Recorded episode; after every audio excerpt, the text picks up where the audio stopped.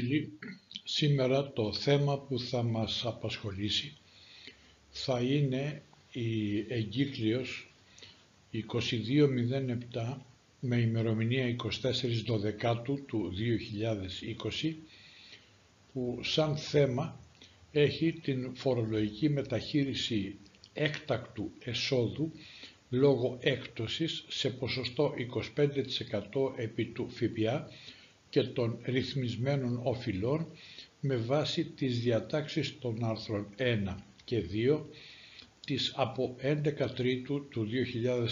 2020 πράξης νομοθετικού περιεχομένου. Με την εγκύκλιο αυτή η Ανεξάρτητη Αρχή Δημοσίων Εσόδων δίνει οδηγίες και διευκρινήσεις εφαρμογής κάποιων συγκεκριμένων διατάξεων νόμου. Και έτσι λοιπόν με τις διατάξεις της παραγράφου 1 του άρθρου 1 της από 11 Τρίτου του 2020 πράξης νομοθετικού περιεχομένου που κυρώθηκε με το άρθρο 2 του νόμου 4682 του 2020 και οι οποίες τροποποιήθηκαν με το άρθρο 3 της από 13 Τετάρτου του 20 πράξης νομοθετικού περιεχομένου που κυρώθηκε επίσης με το άρθρο 1 του νόμου 4690 του 2020 προβλέπεται ότι σε επιχειρήσεις που έχουν πληγεί οικονομικά λόγω της εμφάνισης και διάδοσης του κορονοϊού COVID-19 όπως προσδιορίζεται με τις αποφάσεις της παραγράφου 2 του άρθρου 1 της από 11 Τρίτου του 2020 πράξης νομοθετικού περιεχομένου εφόσον εξοφλήσουν ολοσχερός μέχρι και τις 30 Απριλίου του 2020 το συνολικό ποσό της οφειλής που αντιστοιχεί στην απόδοση του φόρου προσθέμενης αξίας που προκύπτει από τις δηλώσεις πρώτου τριμήνου του 2020 για τους υπόχρεους σε τήρηση απλογραφικών βιβλίων και του τρίτου μήνα του 2020 από τους υπόχρεους σε τήρηση διπλογραφικών βιβλίων παρέχεται το ευεργέτημα να μπορούν να συμψηφίσουν ποσό ίσο με το 25% επί της καταβληθής οφειλής με άλλες οφειλές τους ή με δόσεις ρυθμίσεων ή διευκολύσεων τμηματικής καταβολής στην φορολογική δίκηση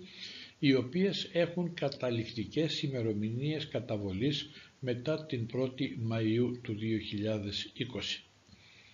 Διαβάζοντας ή ακούγοντας αυτές τις ημερομηνίες, μην ε, προσπαθήσετε να ερμηνεύσετε και να πείτε «Μα τώρα έχουμε Ιανουάριο του 2021».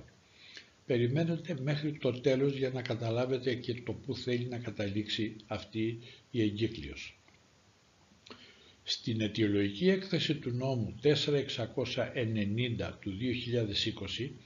αναφέρεται επίσης ότι με τις πιο πάνω διατάξεις επιδιώκεται η αντιμετώπιση των αρνητικών οικονομικών συνεπειών που συνεπάγεται η εμφάνιση και η διάδοση του κορονοϊού με την παροχή διευκόλυνσης στις πληγήσεις επιχειρήσεις και κινήτρου για την ταχεία αποπληρωμή των οφειλών του φόρου προστιθέμενης αξίας. Από τις δηλώσεις του πρώτου τριμήνου του 2020 για τους υπόχρεους σε τήρηση απλογραφικών βιβλίων και του τρίτου τριμήνου του 2020 για τους υπόχρεους σε τήρηση διπλογραφικών βιβλίων. Πιθανόν εδώ πρόκειται περί λάθους, γιατί για τους υπόχρεους σε τήρηση διπλογραφικών ε, βιβλίων και για τους υπόχρεους σε τήρηση απλογραφικών βιβλίων του α τριμήνου και του τρίτου μηνός πιθανόν να θέλει να πει ο νόμος. Ειδικότερα παρέχεται στις ανωτέρω επιχειρήσεις. Το ευεργέτημα του συμψηφισμού ποσού ίσο με το 25% επί της καταβληθής οφειλής με άλλες οφειλές ή δόσεις ρυθμίσεων ή διευκολύσεων τμηματικής καταβολής στη φορολογική διοίκηση, οι οποίες έχουν καταληκτικές ημερομηνίες καταβολής μετά και την 1η Μαΐου του 2020, εφόσον όμως εξοφλήσουν ολοσχερός μέχρι και τις 30 Απριλίου του 20 το συνολικό ποσό της οφειλής που αντιστοιχεί στην απόδοση του φόρου προσθέμενης αξίας. Παράλληλα επιδιώκεται με τις διατάξεις του νόμου αυτού η αύξηση των εσόδων του κρατικού προϋπολογισμού για τον μήνα Απρίλιο του 2020 λόγω της καταβολής των οφειλών από τις δηλώσεις φόρου προστιθέμενης αξίας. Περαιτέρω, με τις διατάξεις παραγράφου 1 του άρθρου 2 της από 11 Τρίτου του 20 πράξης νομοθετικού περιεχομένου που κυρώθηκε με το άρθρο του νόμου 4, με το άρθρο 2 του νόμου 4682 του 2020 και οι οποίες τροποποιήθηκαν με την παράγραφο 1 του άρθρου 3 του νόμου 4690 του 2020 και το άρθρο 36 του νόμου 4701 του 2020 ορίζεται μεταξύ των άλλων ότι σε επιχειρήσεις που επλήγησαν οικονομικά λόγω της εμφάνισης και της διάδοσης του κορονοϊού καθώς και σε μισθωτούς των επιχειρήσεων αυτών καθώς και σε φυσικά πρόσωπα που εκμισθώνουν ακίνητα σε επιχειρήσεις που επλήγησαν οικονομικά λόγω της εμφάνισης και της διάδοσης αυτού του κορονοϊού εκπίπτει ποσοστό 25% των δόσεων των βεβαιωμένων στην φορολογική διοίκηση οφειλών τους με ημερομηνία καταβολής από τις 30 Μαρτίου του 2020 έως και τις 30 Απριλίου του 2020 εφόσον αυτές καταβάλλονται εμπρόθεσμα. Έτσι λοιπόν, σε περίπτωση οφειλών που τελούν σε καθεστώς είτε ρύθμιση είτε διευκόλυνση τμηματικής καταβολής, εκπίπτει ποσοστό 25% του ποσού της δόσης της ρύθμισης. Από το ευεργέτημα που ακούσαμε πιο πάνω, που προβλέπεται στο προηγούμενο εδάφιο, εξαιρούνται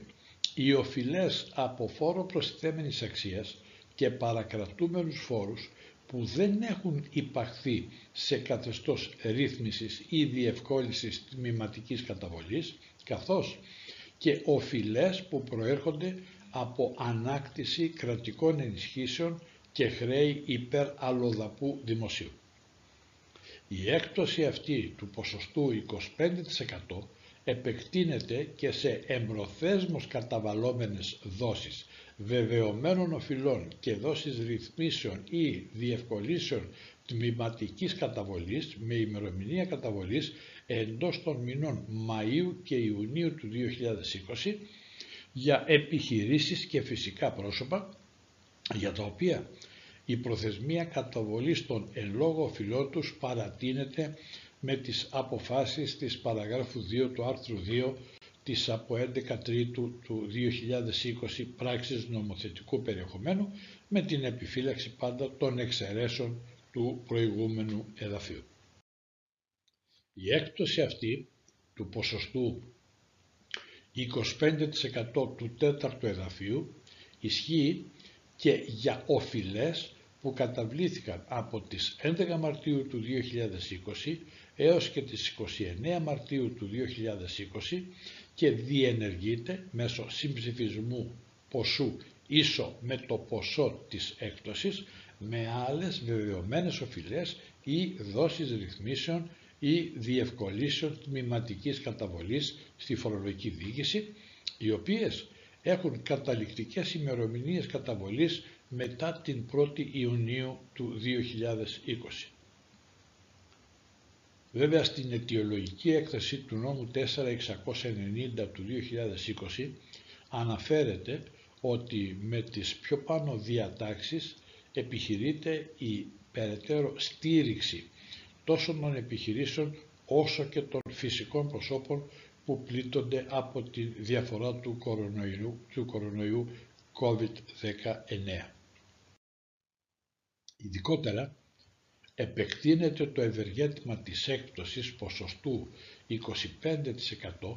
και σε εμπροθέσμως καταβαλόμενες δόσεις βεβαιωμένων οφειλών και δόσεις ρυθμίσεων ή διευκολύσεων τμηματικής καταβολής με την ημερομηνία καταβολής εντός του μηνός Μαΐου του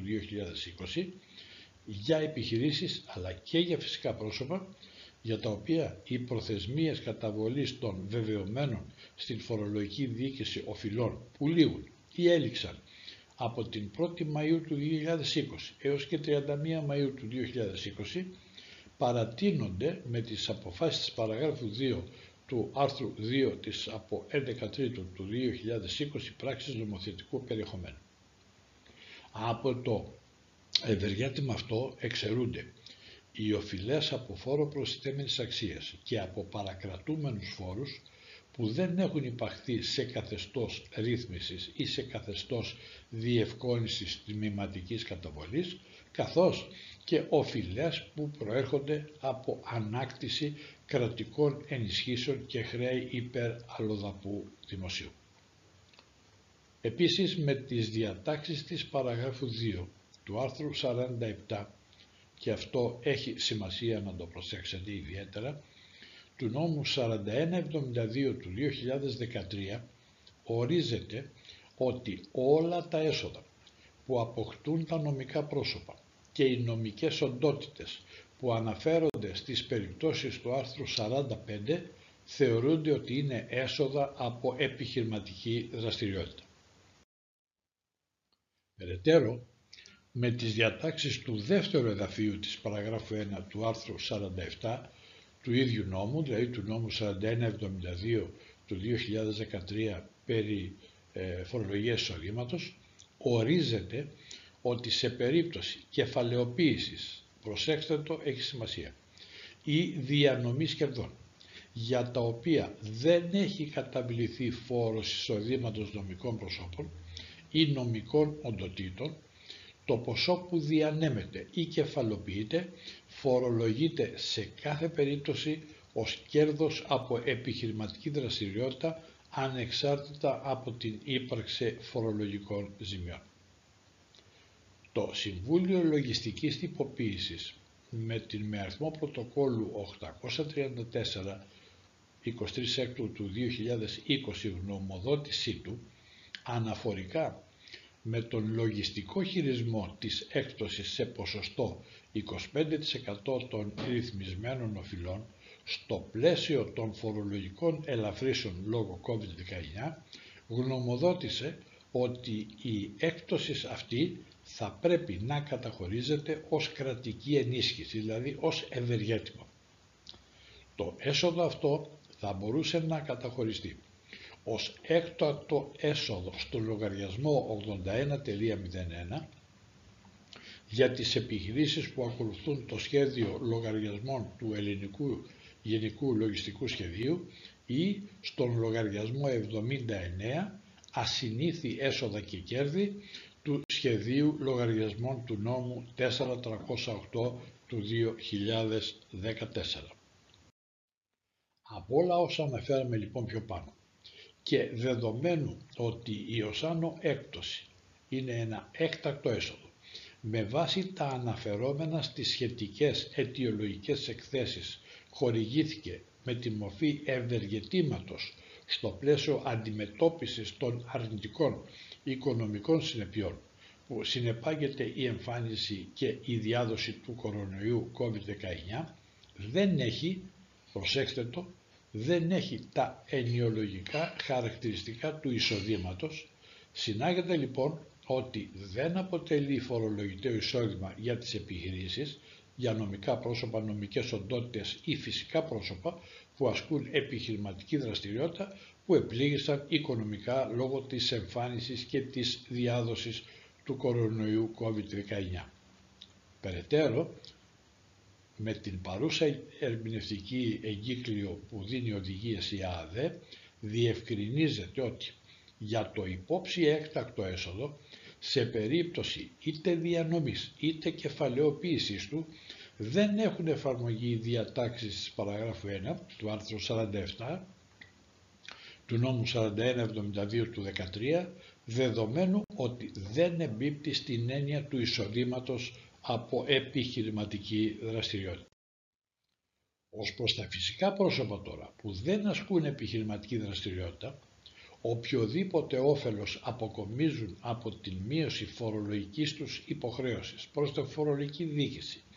δεν συγκεντρώνει τα ενιολογικά στοιχεία του εισοδήματος από καμία κατηγορία και συνεπώς δεν αναγράφεται στη φορολογική τους δήλωση. Τέλος, μας γνωρίζει η ΑΔΕ ότι ειδικά για το φορολογικό έτος 2019 για τα νομικά πρόσωπα και τις νομικές οντότητες των οποίων το φορολογικό έτος 2019 δεν ταυτίζεται με το αντίστοιχο ημερολογιακό ή τι λίγη σε ημερομηνία μετά την 31 Δεκάτου του 19, να πούμε σαν παράδειγμα 36 του 20, το ποσό αυτό καταχωρείται κατ' εξαίρεση στον κωδικό 458 υπεραξία από αναγκαστική απαλωτρίωση ακινήτου. Μας επισημαίνει δε ότι για τα παραπάνω νομικά πρόσωπα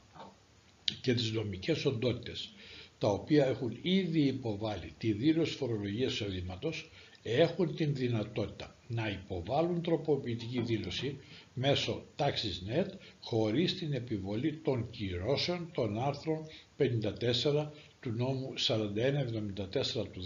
13 έως και 26 Δευτέρου του 2021. Γι' αυτό σας είπα από την αρχή μη σας εντυπωσιάσουν οι ημερομηνίες που αναφέρεται η εγκύκλιος. Το αποτέλεσμα είναι αυτό που διαβάζουμε τώρα τελευταία.